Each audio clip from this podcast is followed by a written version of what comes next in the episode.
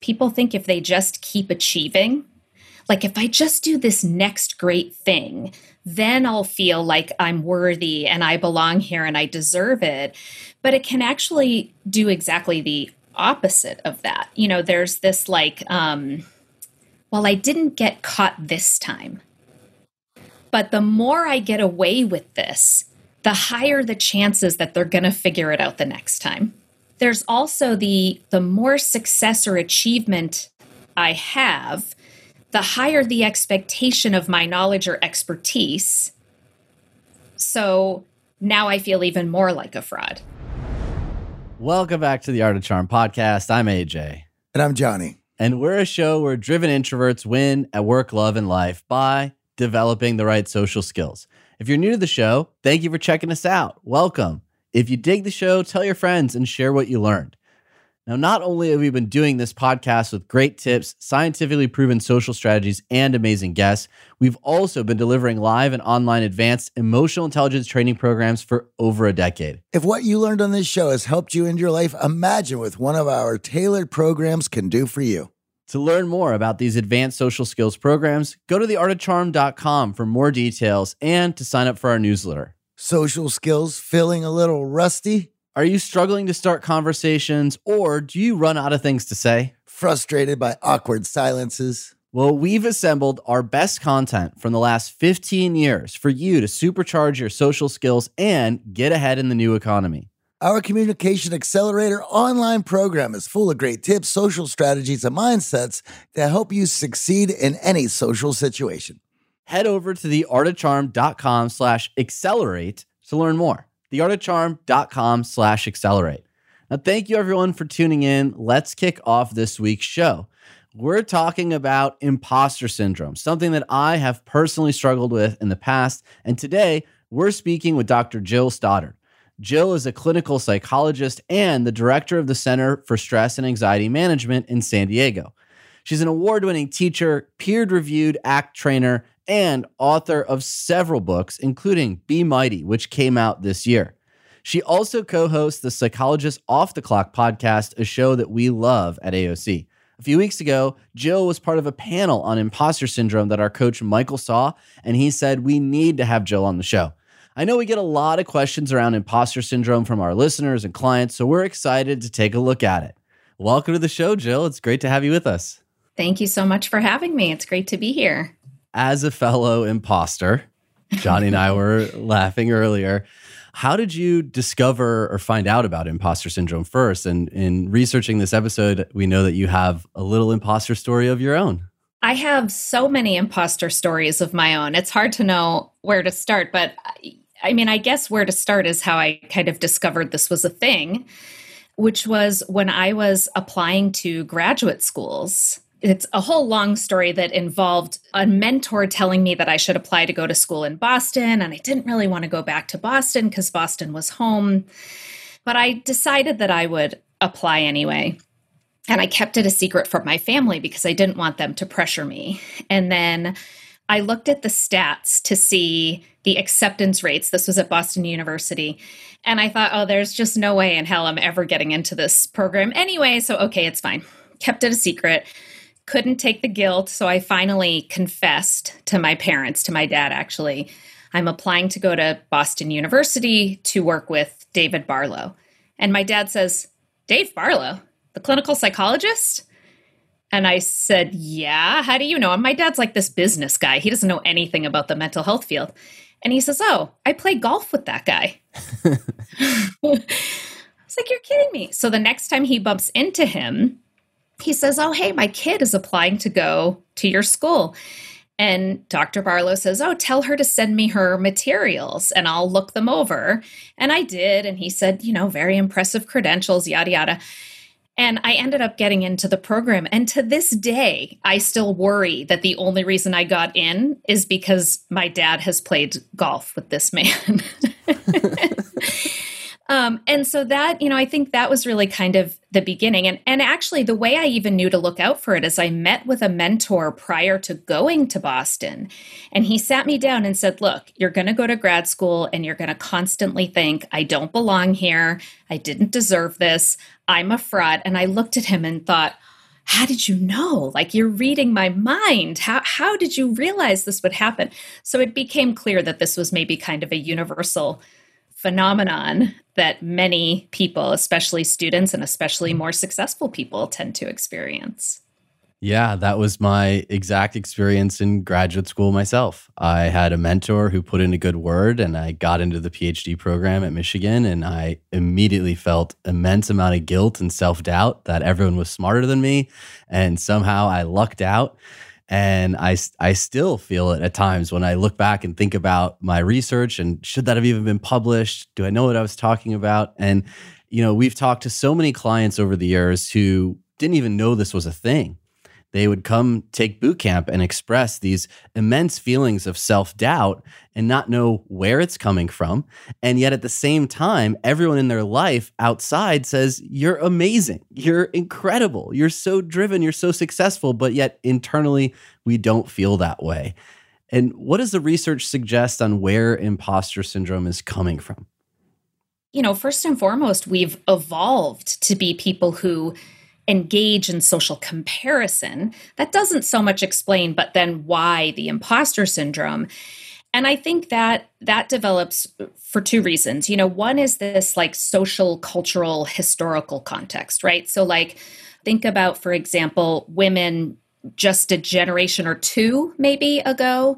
You could be a secretary, a nurse, a mom. That's about it, right?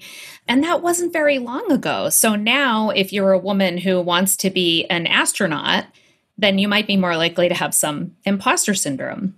And you, you know, you can look at, at cultural context and, and historical context for a number of different groups.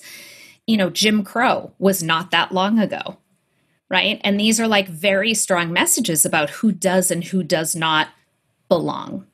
So, you know, I think that's part of it. Maybe a more current example would be like affirmative action, where there's been this like unintended messaging around, oh, you were only given this position because of your race or your gender or what other whatever other quality not because of your hard work or your competence or because you deserve it and then i think the final factor are the the individual learning histories and it's funny because this can work that totally opposite things can work to have the same result. So, for example, if you have parents who withheld praise, who every time you got a B said, Well, why didn't you get an A? You're smart. I think you could have done better. You know, that can result in that imposter syndrome. But the flip side of that is if you have parents who overpraised you, like all you did was go down the slide at the playground, like you know, even as a kid, you don't really deserve for them to be jumping up and yelling and cheering because all you did was go down the slide. Or you know the participation trophies is a yeah. similar example. You know you sort of know like i didn't do anything to work for this to deserve this. And i think you know a complex combination of all of those different factors can lead to this. And and it apparently occurs in 70% of people at some point in their lifetime which is just i mean that's crazy. That's i don't know yeah. of any other phenomenon you see in that many people and who's in the 30% Right. Well, interestingly, people who don't have imposter syndrome, research has shown they're actually more likely to cheat.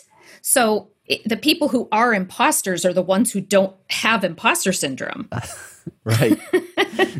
and that's where Johnny's favorite Dunning Kruger effect comes in. That's exactly right. Now, you've obviously beat imposter syndrome. Right? We have to laugh because many people view it as, oh, it's just part of growing up and oh, I get it in college. But many of us feel it well into adulthood and, and beyond as we're striving in our career. It's not this temporal, oh, I had it in my youth and now I got beyond it. But we can have these feelings throughout our career. A hundred percent. And I was telling you guys before we started recording, I immediately, when you reached out and invited me on the podcast, my first thought was, me? Are, are they sure they that they actually want me? You know i see that you have some of my heroes have been guests gretchen rubin and dan harris. And i'm like i don't belong with gretchen rubin and dan harris. So it it doesn't seem to just diminish on its own. And what happens is people think if they just keep achieving like if i just do this next great thing then I'll feel like I'm worthy and I belong here and I deserve it. But it can actually do exactly the opposite of that. You know, there's this like, um, well, I didn't get caught this time. But the more I get away with this, the higher the chances that they're going to figure it out the next time. Right? There's also right. the the more success or achievement I have, the higher the expectation of my knowledge or expertise. So now I feel even more like a fraud. Right. It's very difficult to focus on on the right things as you were saying.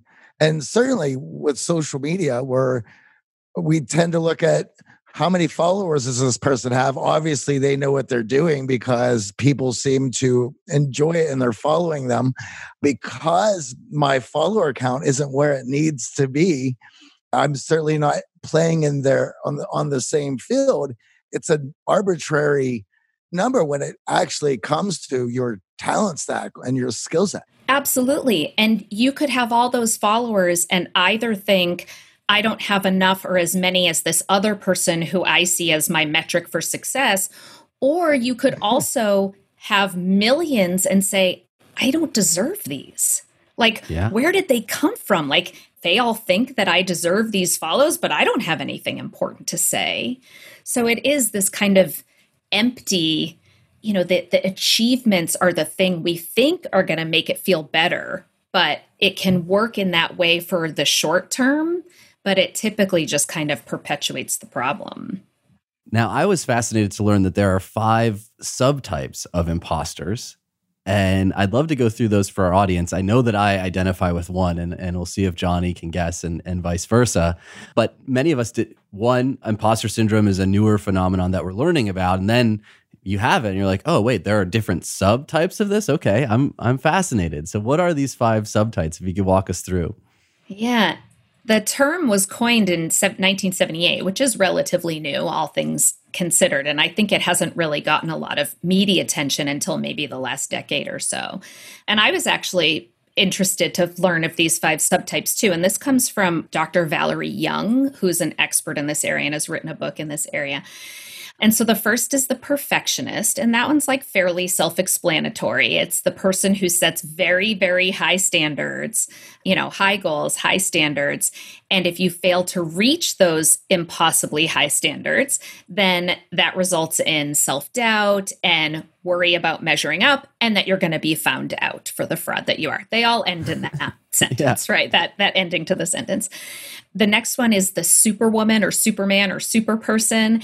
And so this is like the workaholic, like the person who just works and works and works and pushes him or herself harder and harder and harder to have that sense of being enough and to measure up. There's the natural genius, which is the person who believes that in order for your smarts or your competence to count, it has to come very easily to you. So if you have to work hard at it, it doesn't really count and therefore you're a fraud. There's the soloist. And so that's the person who thinks you should be able to go it alone. And if you have to ask for any help or support, you're inadequate and therefore a fraud. And then the last one is the expert. And that's the person who bases their worth on the level of knowledge or expertise they have. And they're always trying to get more, and it never quite feels like enough. And it's a big threat if something sort of reveals that they don't know everything or have all the expertise. So, which one are you, AJ? So, for me, I'm the expert. And it didn't even dawn on me that this was my subtype until last summer. I was having lunch with a mutual acquaintance of a friend in New York, and he was very fascinated by what we do at the Art of Charm. He's doing very similar work. And sitting down at lunch, and he's asking me a lot of questions about myself. And he's like, Wow, you're, you're just so humble. And I don't understand. Like, you are an expert. And I'm like, I would never classify myself as an expert. I'm far too inexperienced to call myself an expert in that category. And he's like, You've been doing this for 15 years. You are, by all definitions, an expert. You are not inexperienced working with thousands of clients in person, coaching them. And I said, you know, I just I I look at these other experts out there who've spent their entire life dedicated to this and there's no way that I could call myself an expert. And I think a lot of that really was wired in in my undergraduate experience of just being surrounded by type A people in pre med and then going on to graduate school and joining these labs with literal experts in their field and constantly being around people that I thought were far smarter than myself. And I just never, ever feel like I stack up to that level. And he couldn't finish his lunch. He was so frustrated with me. He's like, I've only been doing this a few years and I would consider myself an expert. And your level of knowledge in this area, it is incredible. I can't believe you don't view yourself as an expert. I kind of left that lunch thinking about it and I'm like, am I being too humble? I don't know. I just I don't feel it. It doesn't feel right to me to to call myself an expert. You know, I've been fortunate enough to interview other experts on this show who I deem as experts. So I feel surrounded by other experts, but I would never call myself an expert. So in seeing that in prepping for this, I was like, huh, I guess that is my subtype. I never would have imagined. Yeah, it sounds like it. And it speaks to how much of this comes down to a feeling rather than data or facts. And, you know, I may, may be skipping ahead to the like, what do we do about it? But, you know, a lot of what's out there right now is change your thoughts, like learn how to think positively and like look at all your accomplishments so that you can convince yourself. And, you know, if that works, that's great. But that has never worked for me. And it sounds like it also hasn't worked for you. And in a way, you know, the more this person was like, but listen to all the facts and evidence I have to prove to you that you're an expert, the more your mind goes, yeah, but, yeah, but, yeah, but, let me give you all of the counter evidence right. that shows you that's not true. As AJ and I both grew up in the Midwest, we had working class factory dads. So the idea of being this expert, I, it, it is, it was, it's very hard for both of us when somebody asks me in for this line of work, can I have your expert opinion? Or looks to me, I, I, I, always say the same thing. I'm like, you can have my opinion as somebody who's been studying this for close to 20 years, but I'm not going down the, I'm not going to answer to the expert role. it's still difficult. Yeah. I know. Isn't that funny? The one that I found the most interesting was the soloist the idea that asking for help reveals you as a fraud. And, you know, I think in my own journey, there have certainly been times where I've been terrified to ask for help, especially in graduate school, because you get that feeling that, well, this is a dumb question even though they'll say there's no such thing as a dumb question, we want to help you. But in the back of your mind, you feel like if I'm asking for help, that means I'm not good enough. That means I don't belong here when everyone else makes it look so effortless. And I think that's a big problem for a lot of us who are suffering with imposter syndrome is it's very hard for us to read anyone else's internal state. And sometimes two imposters will bump into each other and not even realize it. And that's why I think it's so important to normalize this and talk about it and share that even people you look up to and people that you would view as an expert are feeling these exact same doubts that you're feeling.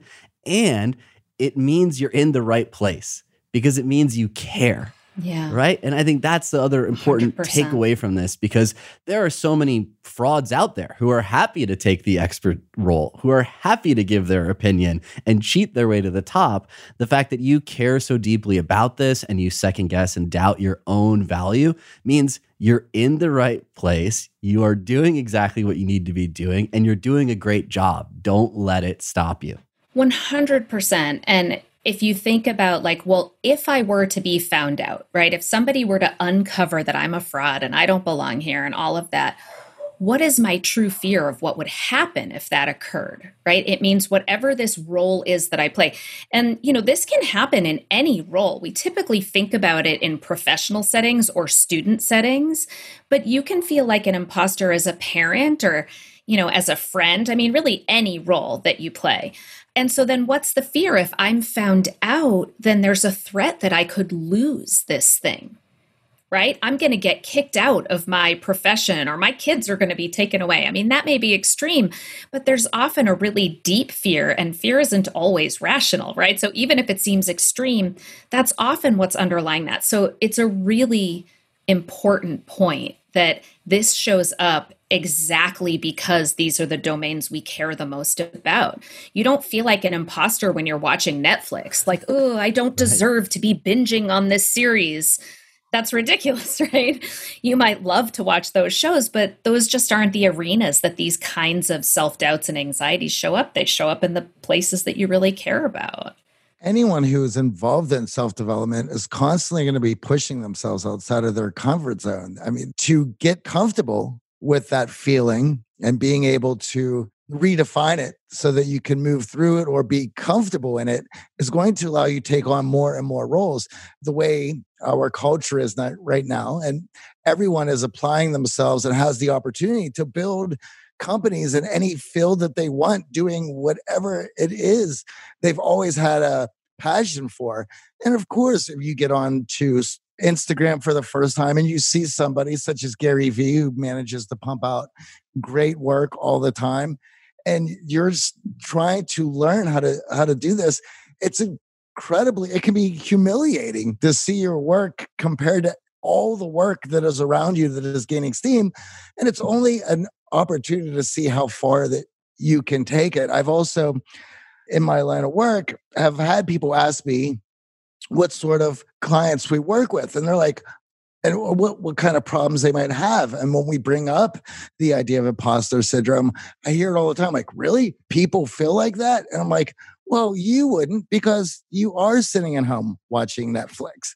You aren't pushing yourself into the unknown, trying to better yourself and learn. Yeah, over the last 17 years, we have launched our fair share of online courses, coaching programs, and finding the right platform has always been a challenge. They say if you do what you love, you never work a day in your life. But if you're an entrepreneur, you know the hard work that comes with it. That's why you need Kajabi. Kajabi makes it easy to run your entire online business from one platform so you can focus on what you love creating. Kajabi is the ultimate all in one platform that helps creators and entrepreneurs build successful online businesses by unlocking predictable recurring revenue. No matter your niche, Kajabi makes it easy to turn your skills, passions, and experiences into enriching online courses, exclusive membership sites, subscription podcasts, thriving communities, personalized coaching, and more. The best part Kajabi doesn't cut into your revenue because everything is owned and controlled by you. So keep 100% of what you earn. And with Kajabi, you also get robust analytics, easy payment options, email marketing tools, and customizable website templates, all built in. You don't even need a huge audience to make sustainable income. There are thousands of creators on Kajabi making six and seven figures with less than 50,000 followers. Right now, Kajabi is offering a free 30-day trial to start your business if you go to kajabi.com slash charm. That's K-A-J-A-B-I dot com slash charm. Go to kajabi.com slash charm and join the creators and entrepreneurs who have made over $7 billion. Lennon and McCartney, Jagger and Richards, Watson and Crick, AJ and Johnny. What about the perfect duo when it comes to growing your business? Well, that's you and Shopify. That's right, Johnny. Shopify is the global commerce platform that helps you sell at every stage of your business.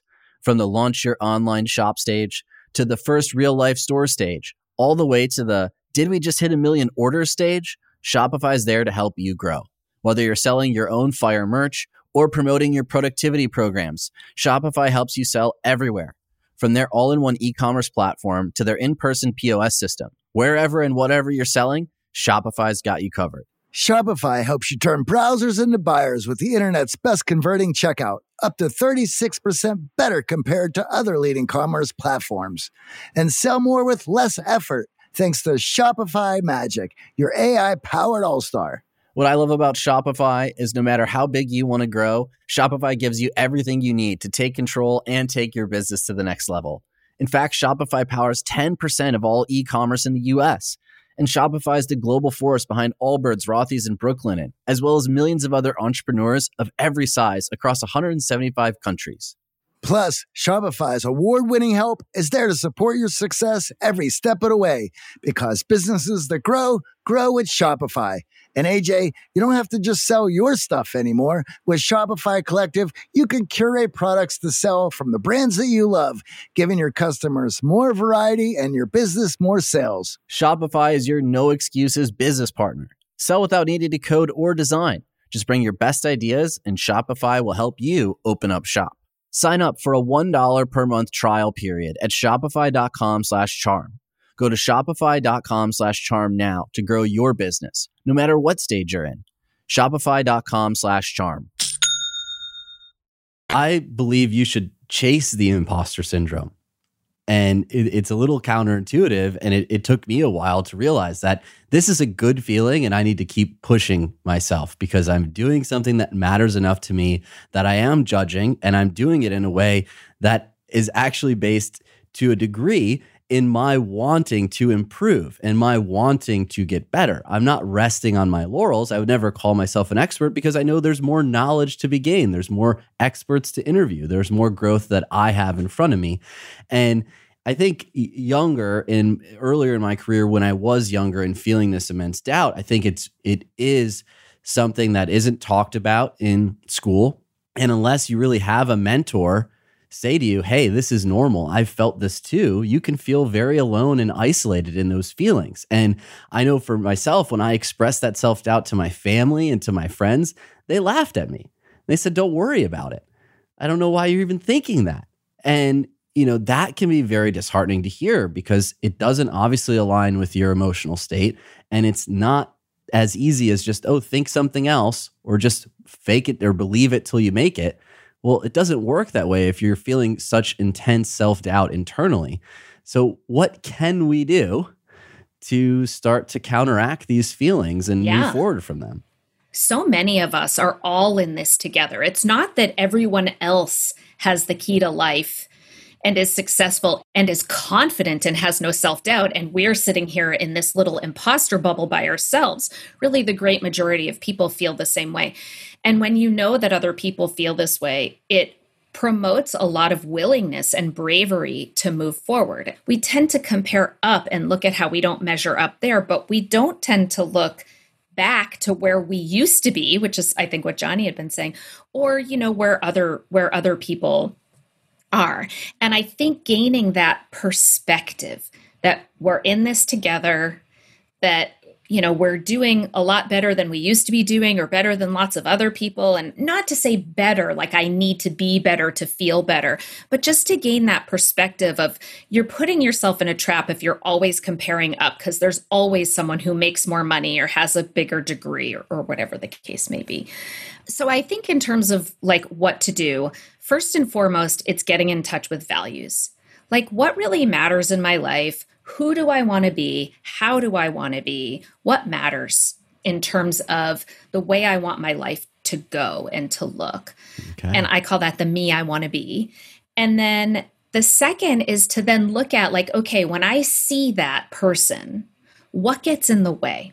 So I'll give you an example. Like for me, you know, one of my missions is to try to share evidence based principles from psychology out into the world, especially with people who might not ever walk into a therapist's office. Yeah. Right. And so that means public appearances like this or doing, you know, big webinars and talks.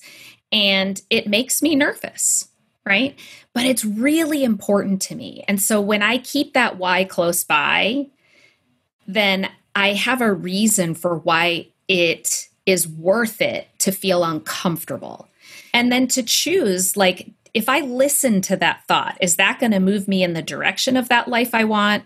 Or is it going to move me away from that life that I want? Yeah. Have you seen any evidence or data to back the idea that with us spending more and more time online in these profiles that we've made for ourselves on these platforms being certain characters that is playing a role in bringing this out when when we're trying to function with our friends in real life where the connections that we're making has much more nuance than the asynchronous communication that we're having online with people. What it makes me think about is kind of this idea that technology and social media has created this sort of false representation of what's really going on in people's lives. You know, sometimes you hear it called the highlight reel. Mm-hmm. Right. Right. And so it appears that everything you're doing is amazing. And so you must feel very confident and you are so successful. And that's so different from where I am. We are spending so much time online and because we're putting up our highlight reel and now we're out in real life, we want people to see us as our highlight reel because we've gotten right. so many likes and so much engagement of this person online. And now here I am basically I don't have the computer doing the work anymore. I don't have the filters doing the work. I don't have my it's it's me naked. Yes, I think there there are a lot of things that reinforce putting forward successes and then make the imposter syndrome even stronger because now you feel like you're holding back this dirty little secret that people are going to you know that there's a p- potential that they could find out that what you're presenting online isn't really the real you. You know i do at times feel very nervous for the younger generations who are living and growing up on the screen where you know growing up my comparison was to my friends in the neighborhood and I had a middle class upbringing. So, you know, my comparison was not a rich kid in Australia and what they're eating for lunch. It was just my buddy down the street whose parents were middle class like mine. And, you know, I think it's leveled the playing field in that we can see into everyone's lives. And at the same time, it's created a lot of these psychological barriers to our own self development, improvement, and self image. And it is a little nerve wracking. And that's why I try to speak so openly about my own struggles with it even to this day. And you know i i had a conversation last week with one of our coaching clients and he's like you know you guys have been in business for 15 years and only less than 0.01% of businesses make it that long. And i'm like i would not deem us a success. We still have a lot of work in front of us you know? So to exactly your point i'm driven to look forward and I'm not spending enough time thinking back to, you know, 15 years ago when I hit record, would I have been happy with a million downloads? Well, we hit 200 million. So why am I not happy now? You know, you look at the bar that you set for yourself a decade ago and you've exceeded it in every imaginable comparison, but now we've moved on to the next comparison and the next rung and who's slightly ahead of us not who's at our level or who's behind us, who we can bring up. And I think that's the other big piece for me in, in, my journey with imposter syndrome has been in those moments where I feel a lot of self doubt and I feel really critical of myself. I look to serve others and not feed into that egoic state of like searching out the likes and the adulation. But instead, I go, well, who else can I help support right now? And I'm fortunate that in my coaching career, I have a lot of opportunity to do so. And with my clients who are struggling with it, I say, hey, help out a peer, help out a younger sibling. Just taking that lens away from yourself and your ego being in the driver's seat and putting it on how can i help this other person has really helped me in those intense moments of self-doubt where the imposter syndrome rears its ugly head and, and makes me not want to get out of bed and not do this podcast and not share all this great knowledge with the world. It gives other people the courage to go forward and to try to do these things anyway. And i think a close cousin to that is being part of communities with other people who are similar to you. So, for example, there's research that shows that when Black men and women attend historically Black colleges, they're more likely to go after success and they're more likely to achieve it. When women go to all female colleges, the same thing is found. So, when you put yourself into groups, where you're not necessarily with the majority culture and comparing right you're not you're not in a place where you're only comparing up you can get support in those places so you know for example I belong to two women's groups within my professional organizations. And it's really the support and the cheerleading that comes from there that, you know, I ran for a board position and didn't get it the first time. And I felt like almost humiliated. And normally I wouldn't have gone for it again. And it was because of that women's group that I went for it again and I got it the next time. And so I think that can be something that's incredibly powerful. And in fact, there's a woman, Tiffany Dufu, who wrote a book called Drop the Ball. And she, the, the big side of her business right now is called The Cru. And what she does is she actually finds groups of professional women and sets them up with each other so that they, you know, the idea is like if when we have each other, we're more likely to pursue and achieve our goals. And so she actually has created a, a business where she finds those groups for people, which I think is really cool. And there's a good amount of evidence to suggest that those things do bolster people and encourage them to move forward, even when they're experiencing self doubt. And I found that in my own career, whether it's the entrepreneur groups I belong to, or even later tonight, I have my men's group. And we're all from distinct backgrounds, different upbringings. And in that Monday session, we can talk about these emotions that we're feeling that maybe we don't want to share with our best friend, or maybe my fiance, I feel a little nervous about sharing with. It creates a space where we all feel supported in that and we can work through it. And I know we try to do the same in our X Factor Accelerator by pushing each other to take risks and then supporting each other if we fail in that risk taking which is all a part of success. Not every step for Art of Charm has been forward. we, right. Johnny's smiling. We've taken two, three steps back. We've tumbled down a couple rungs. It happens, but you dust yourself back off and you have some support from other people cheering you on, and, and you can go further than you ever thought possible. And I just want to add to that for all of us here, we work by helping other people. And so we have that always in our back pocket. So our work is going to lift others up we have a lot of people around us, and AJ and I, it is our clients who have come through uh, X Factor, our boot camps, our who listen to the podcast, who write us letters, that no matter where we were in the evolution of this company over the last 15 years, we're like, well, we can't stop. Look what we're doing. Look what we have achieved. Look at the lives that we've changed. So onward and upward. and I don't know how we're getting there, but we're going because though those people want to see us do well, they want to see us help others. It's very difficult if you don't see that direct effect or have it shown to you of look look what you have done. Look what your words have done. Look at your support has done for me. You have to continue on. When you're going at it alone and certainly as an entrepreneur it can be difficult, especially if you're just getting started. You're doing a lot of things that are in the unknown. You're spreading yourself completely thin because you're doing everything and you're doing it all poorly because you're learning all of it. And you don't have the feedback of other people being able to experience that work on the other end yet, but it's coming. And if you're doing work that's going to benefit those around you, it, it, it, you're going to find that support easily we are fortunate that we are in supportive environments and we found groups and sought out people who will have our back. And even in, internally in the company you know johnny and i work to help each other in those moments where we're feeling down. But another exercise that has worked for me in these intense moments of self-doubt is to simply verbalize them. You know they tend to carry a lot more weight when they're stuck in your head and they're fused to your being and and your entire body feels it. But when you verbalize it and you say i feel like a complete and utter failure it doesn't hold as much weight anymore when it's out of your head and you've actually said it. And i think many of us don't journal those thoughts. We don't we don't actually process them in a healthy way and that's part of this. And there's a fear that if people see my imperfections they will judge me negatively but in fact, the exact opposite happens because think about who you connect with. Do you connect with someone who's genuinely perfect, as if that's even a thing? Or do you connect with people who are flawed? And I actually recently posted my worst reviews for my book. I have a book that came out in January. And I posted a couple good reviews and then I posted my worst reviews.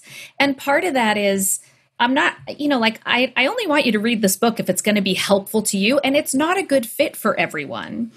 And it feels important to sort of not just put the highlight reel out there, like to put out this other piece.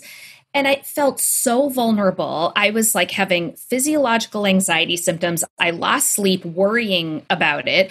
And then, of course, the response is like, oh my God, thank you so much for showing that you're an imperfect human being. Like it means more to people when you show them your humanity than when you just show the highlight reel of all of your successes. Right? Yeah. Well, I know many of our clients feel disconnected and and lacking in that depth in their relationship.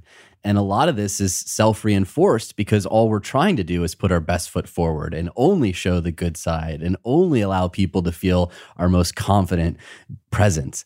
And in actuality, in, in my men's group and in the work that we do with our clients, it's in those moments where you share and you're authentically vulnerable about what's going on that deeply resonate with others in the group And the connection that's formed over that is far greater than, oh, we went on the same trip. I've been to the same island. Oh, I drive the same car, and all these other things that we externally give value and status to. And who's more successful, the person that does every single thing perfectly on the first try, or the person like Edison, who famously was quoted as saying, uh, or I guess it took a thousand tries to get the light bulb right. And a journalist asked what it was like to fail a thousand times. And he said, I didn't fail a thousand times. It was just a thousand step process to get to the light bulb. But even if he, I mean, if he had only done it in one try, like that doesn't, to me, that's not successful. The person who fails and keeps trying and keeps trying and persevering and persisting, like that's actually the mark of a successful person. It's not the person who never fails. And we don't tend to look at that side of the equation. I think also with the internet, we there's a lot more eye, or we we like to think there's a lot more eyes on us than just hanging out in, in the neighborhood. And I always laugh, and I was guilty of this in the past as well. Of what if I put this out and then we start catastrophizing, right? Like, what if a million people see it and they all hate it, and they're and I'm just going to be inundated with hate.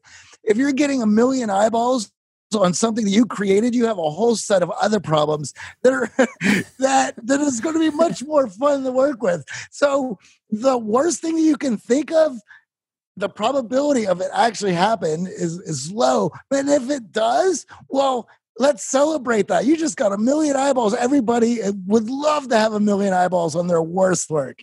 There's no such thing as bad publicity, so they say, right? P.T. Barnum or someone says that. exactly. I think I want to speak to, to you. You were talking about I forget exactly what you had said, AJ, but it was something about like getting hooked by these stories. You know, fused with these stories. Um, yeah. And one of the things I do constantly, and, and it sounds silly, but it is super helpful, and it's a way to kind of detach from these thoughts and stories. Is I call that imposter voice, that inner critic. I named her, and I named her Sheila I, I don't know why, Sheila. I apologize to the Sheilas. It just came to me one day. And so when that voice pops up, like, who who do you think you are? You don't belong. You know, like who do you think you are to think you can write a book? You're not a you're not a writer, you know. It's my instant shorthand to go, pipe down, Sheila. And not in a way that's trying to suppress the thought, because the harder you try not to think something, the more it's going to be there. But as a way to just kind of externalize it as a thing rather than like getting all caught up in it as if it is my identity. Does that make sense? Exactly. Yeah. Yes. And that's why I love verbalizing it as well, because I think it really diffuses that thought and emotion from my being and and places it in the exact place it belongs. Outside, it happened, it's there, and on to the next amazing thought and on to the next thrilling pursuit you brought up a, a point earlier that I think, again, going along with this highlight reel that many of us see in the content we're consuming is, you know, there's a goal to make everything look effortless. Like you never really get the full highlight reel of all the tries. You know, you watch Dude Perfect on YouTube and they just do this crazy trick shot. They don't show you the hours or days setting it up and all of the failures. Or maybe once in a while you'll see a blooper reel. But for so many of us and building anything and achieving anything you want, there's so much failure involved that you have to get comfortable with it.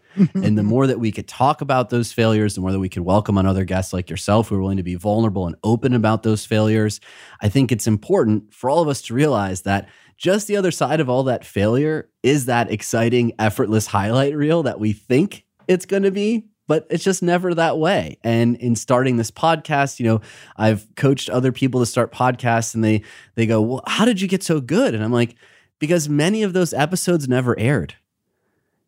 We have episodes that you don't hear because they weren't our our best work. We didn't feel it was a great conversation and it didn't air.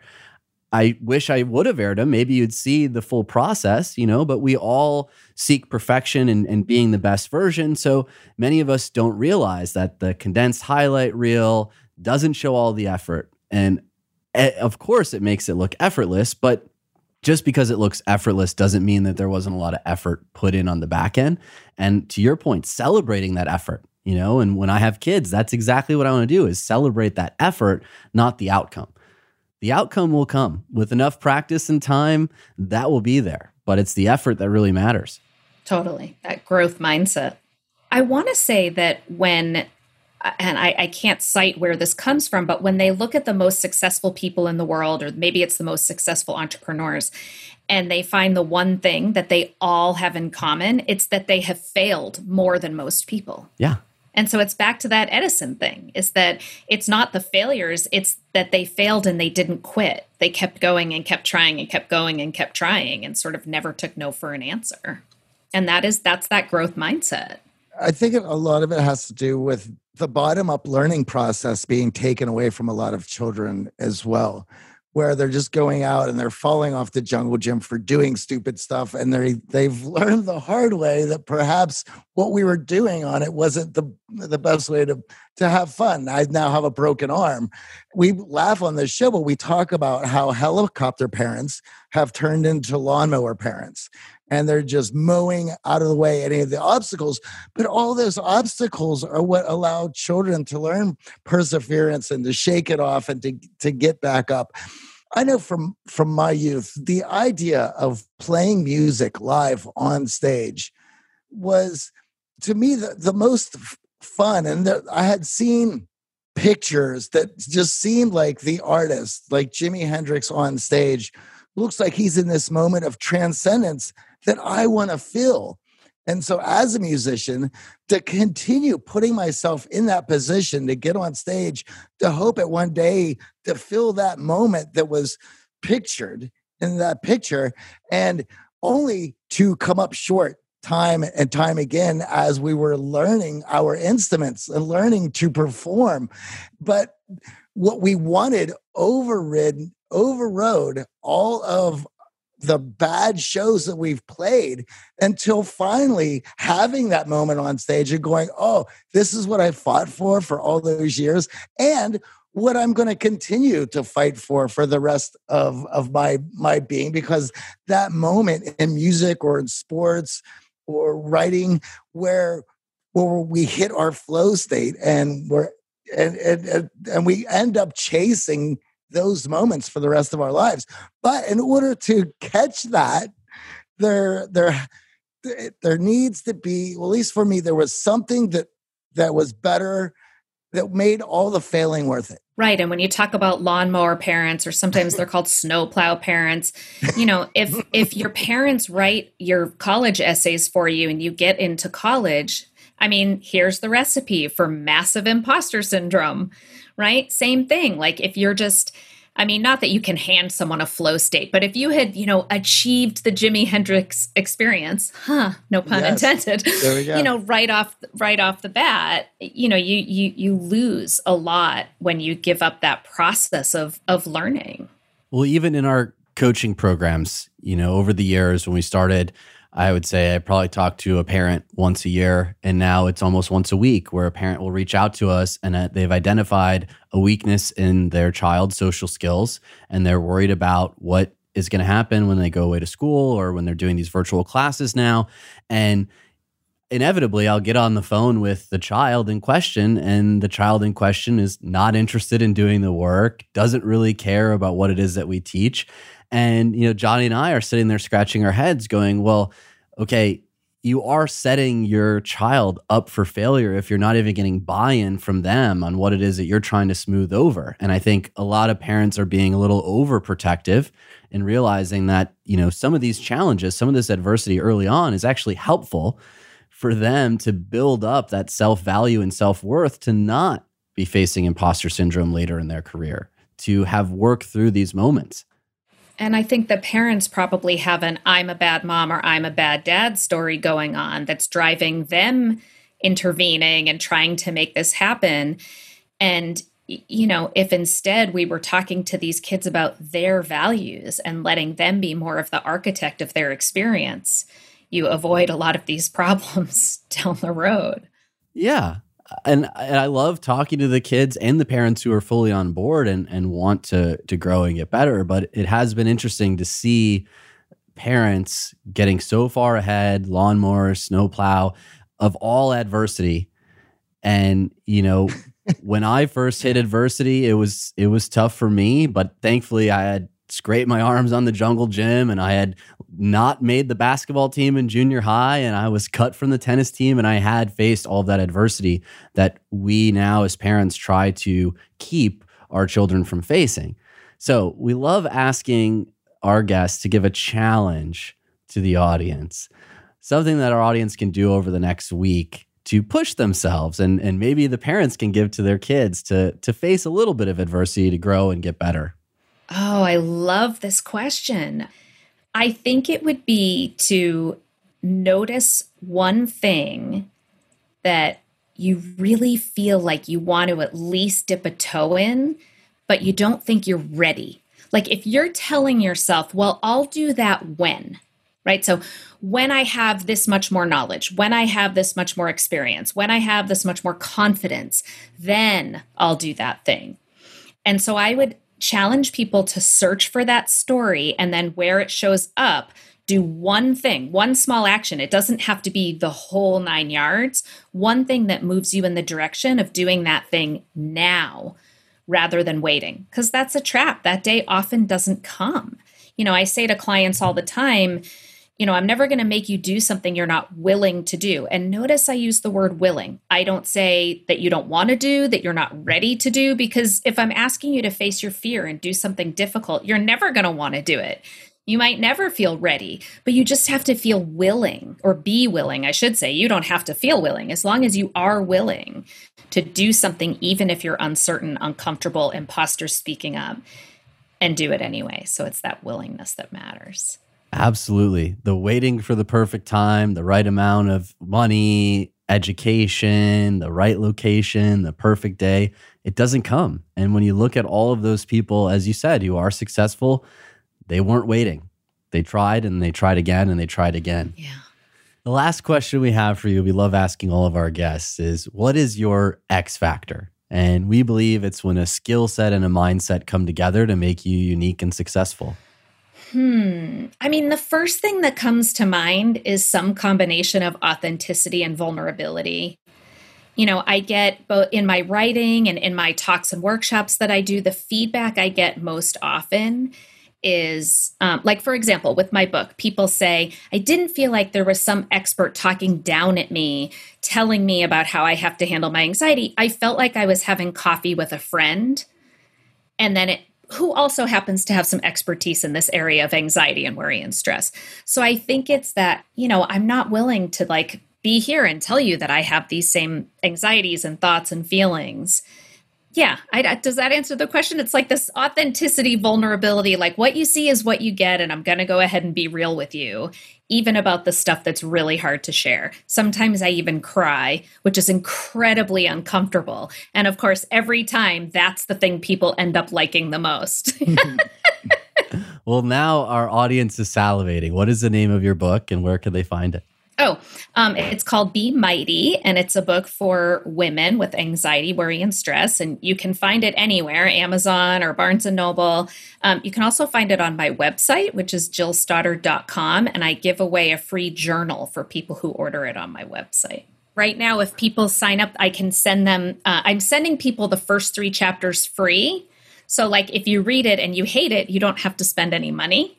Or if you read it and you like it, then you can, you know, kind of like try it before you buy it type of thing.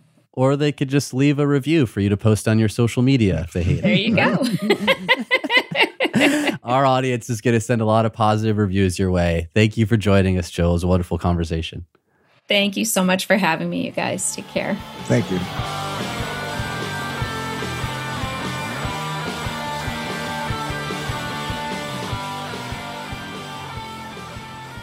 Today's shout out goes to our friends Mick Alcorn and Matthew Rafano, who have joined me on a happy hour the other day, just catching up, and they are loving their lives and really having fun with all the great skills they learned here at AOC. And it was just happy to catch up with those guys. Always happy to catch up with our clients and hear how AOC has impacted their lives. Of course, taking the skills and mindsets to the next level to reach that success. So proud of you guys let us know what you're thinking. We're always excited to hear from you. You can send us your thoughts by going to theartofcharm.com slash questions. You can also email us questions at the art of charm or find us on social media at the art of charm on Facebook, Instagram, or Twitter. Also, could you do us and the entire Art of Charm team a big favor? Could you head on over to iTunes and rate and review this podcast? It would really mean the world to us. The Art of Charm podcast is produced by Michael Harold and Eric Montgomery. And until next week, I'm Johnny. And I'm AJ. Have a great one.